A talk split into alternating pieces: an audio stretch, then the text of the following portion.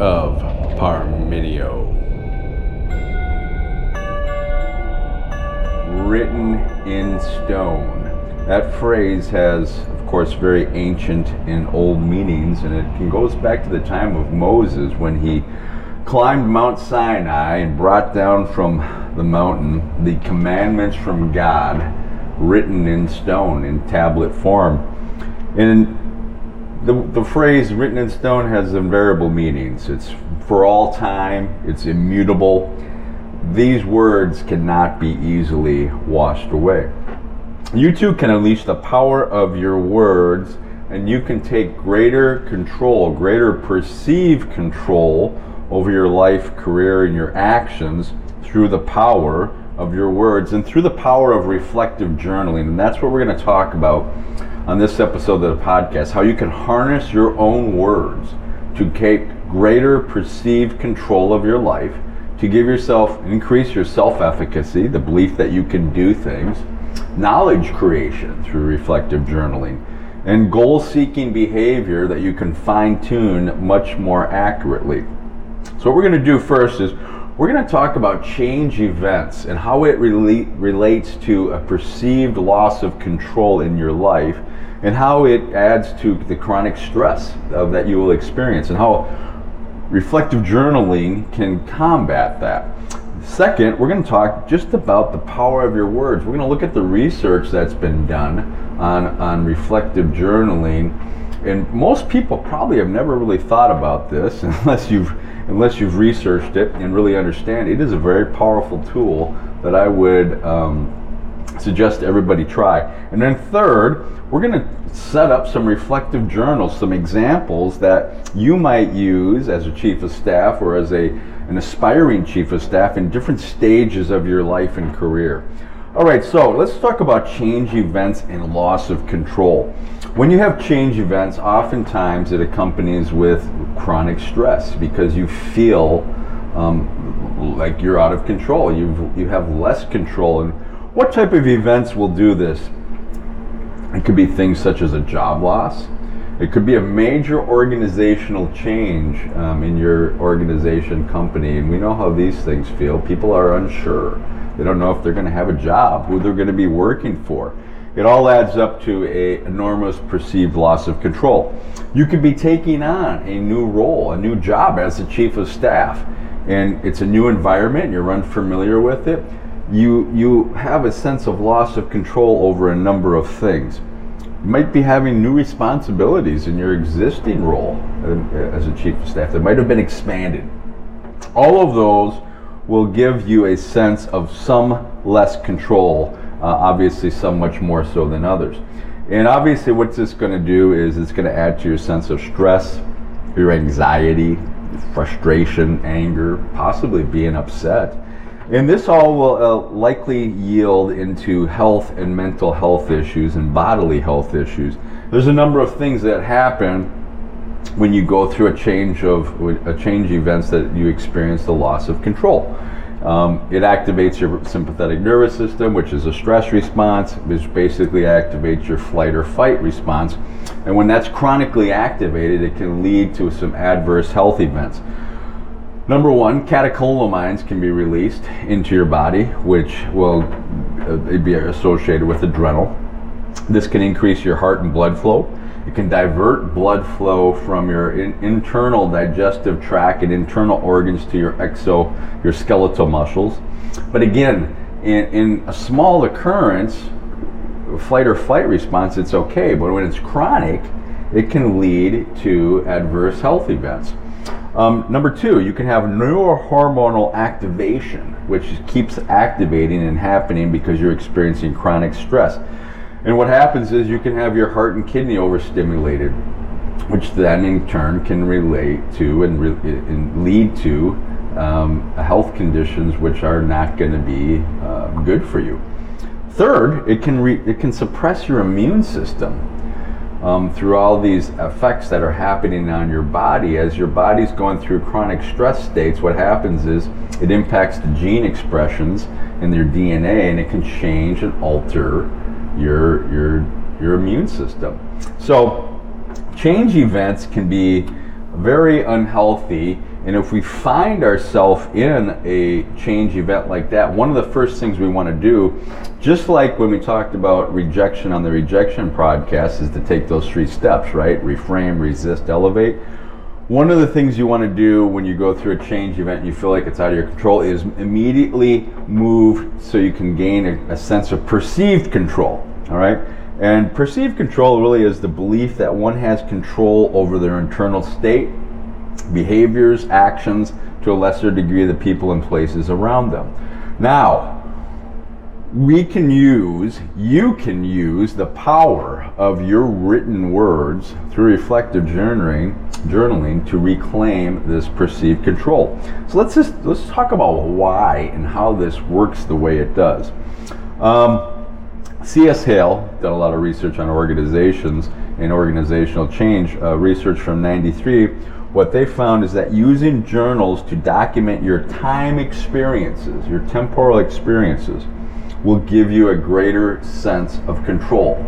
Um, tracking it, reflecting on your daily uh, activities, beliefs, moods, leads to the person having a greater sense of perceived control. It enables reflexive building of temporal orientation so you have a better sense of your time and how you're interacting with time. Nicholas, 2006. Journaling as a method to improve mood and daily functioning works, including depressive and anxiety disorders. So, if you're experiencing something of, of, a, of a more severe nature, de- depression, anxiety, it's been shown that reflective journaling can help mitigate and combat that. Journaling can improve self awareness, active reflection, and changes in thoughts. That's all from Nicholas's research. So, again, what we're hearing and seeing is that the process of reflection, reflecting on mood, behaviors, actions, is can be a very powerful thing. Fritzen did research on students, and what they did was they had them do reflective journaling as they were learning uh, a new language, I believe. The research from that um, case showed that Students that use reflective journaling had a much higher, significantly higher self efficacy, meaning the students had a greater belief that they could complete the objectives and the goals that they had set forth in front of them. Again, another, another example of the power of your words. Dunlap, 2006. Reflective journaling generates new knowledge, so it can generate new knowledge. It provides a link between reflection, what's been happening, and experiential learning for processing in a meaningful way and captures changes in your perceptions. Meaning, I'm reflecting on things, I'm thinking about it, I'm learning how to navigate as I go forward, and that process of linking the past with reflection on actions with experiential learning allows me to to gain greater insights, make adjustments to how I'm learning and what I'm doing, and much more easily navigate towards my goals and objectives. And that's how I've I've found it. I use I use extent, uh, reflective journaling extensively for a lot of different activities, and it's very very powerful tool for doing just that. All right, so let's let's talk about reflective journaling. How would you set it up? You could be an aspiring chief of staff. How might you set up a reflective journal if you're in that stage? You might already be a chief of staff and your organization is going through an organizational change. How can you use reflective journaling to empower yourself and other people in the organization? You might be a chief of staff who's taken on a new a new job as a chief of staff um, it's going to give you a sense of, of loss of control. It's not as familiar. How can you set up a, a, reflective journal to help you through that? So we're going to go through those three examples just to kind of mock them up to give you some ideas on if you're kind of wondering how you might start. First of all, just to, to define what reflection, and this is according to Schön, reflection is you can either be reflection in action, so you're thinking about reflecting an activity while you're doing it and experiencing it or it can be reflection on an action um, that has happened in the past tense. So you reflect about an activity experience that has already happened. For example, I might say, my mood today was about a seven, you know, in terms of my elevation, how I felt positively. And why did it feel that way? And then what actions can I take to increase it? So that would be a reflection. All right, so we talked about uh, how a chief of staff might use this. So let's go through the three examples. Number one, uh, I'm, a, I'm an aspiring chief of staff searching for a new job. Number two, uh, second scenario, I'm already a chief of staff, but I'm, I'm, taking on the job, so it's new. It's it's perceived loss of control to a degree. It's unfamiliar. And number three, I am the chief of staff in a large organization, and we've just had an announcement of a large organizational change that's coming. That's that hasn't been fully fully defined yet. All right, so these are baselines that we can then use to adapt and, and start our own reflective journals. All right, so number one, I am a aspiring chief of staff on a job search. So I'm gonna have, I might have these following categories. And again, I think it's good not to boil the ocean on this. Start off small and focused. You can evolve this over time and make it your own, something that works for you. So you want to experiment. My first category in this case is going to be my mood. I'm going to score it 1 through 10 because I want to be upbeat and positive as I'm going through this job search. And I'm also all going to add another category of what things did I do today to elevate my mood? Exercise, fasting, meditation, chanting, gratitude statements, mindfulness, all of those things, smiling, all those things I can do to elevate my mood. My second category is going to be around interview prepping, and I'm going to have some cue words here, and the cue words are meant to help direct me as I'm going into an interview session. So my cue words are going to be SAR, tight, reflexed body. SAR, tight, reflexed body. And SAR stands for situation, action, results, which is a common approach people use to answer um, behavioral competency questions. Tight, my questions are answered in under three minutes, so they're tight. And a lot of a lot of uh, interviewers and experts, for example, Korn Ferry, keep your keep your answers shorter than three minutes. Tight. Relaxed. I want to be relaxed and authentic during the interview. And then body, I want to have good body language, open and accessible, friendly, smiling eye contact, right?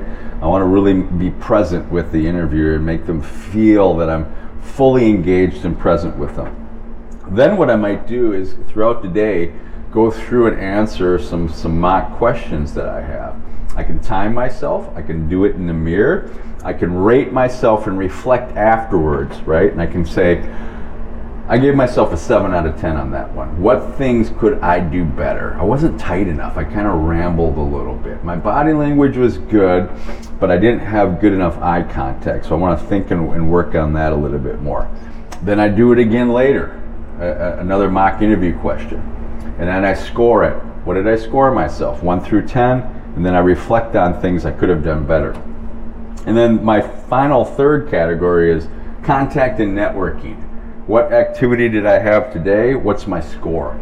If I didn't have a lot of activity, if I didn't generate any contacts, no outreach, what can I do tomorrow? So again, I'm reinforcing my activity for tomorrow, reflecting on today.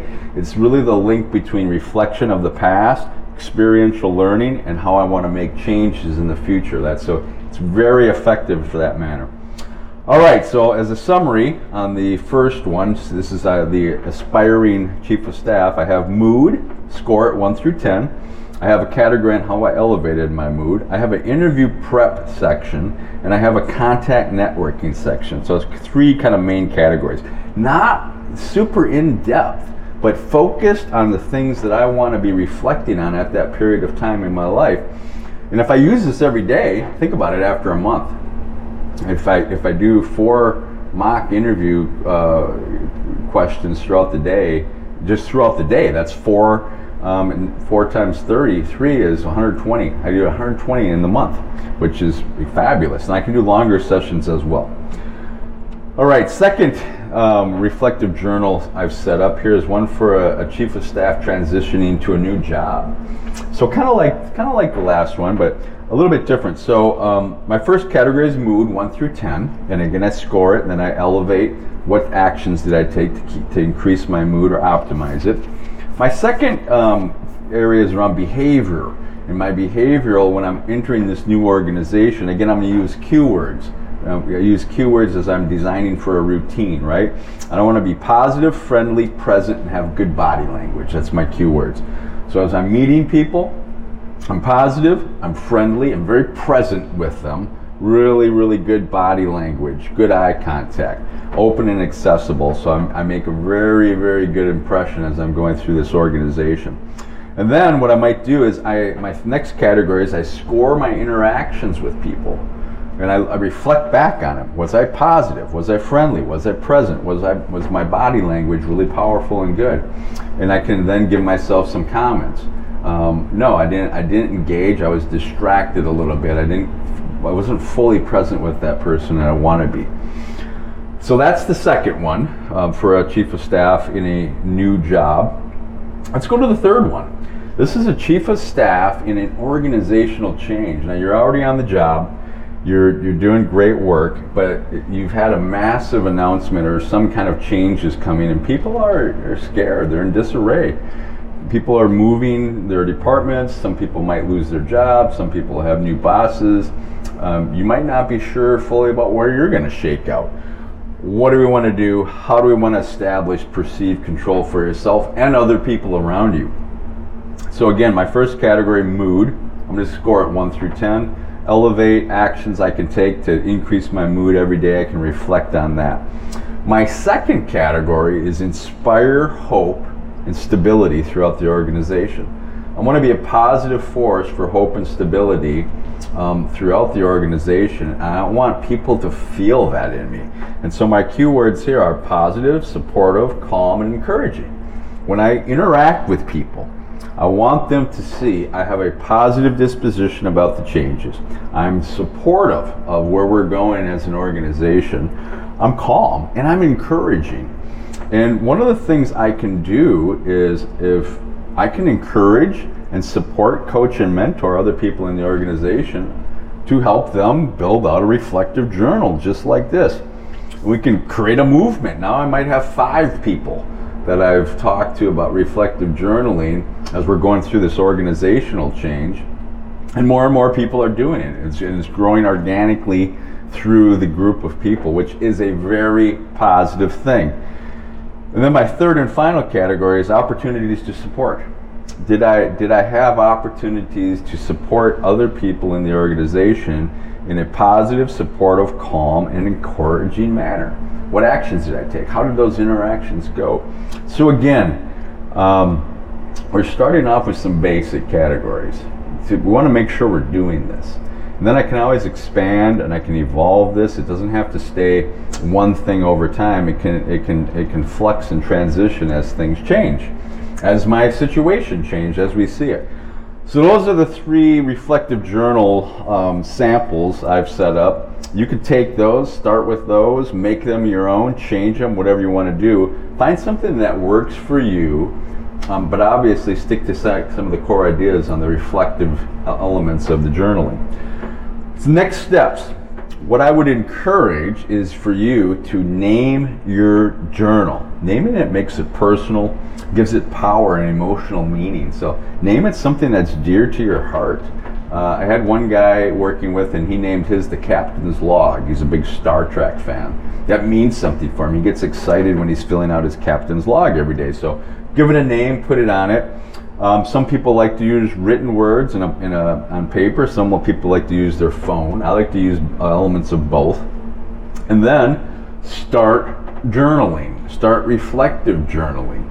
And you will see if you use it, it's very powerful. I'd use it to do uh, track my workouts. I use it to track what I'm eating, my calories.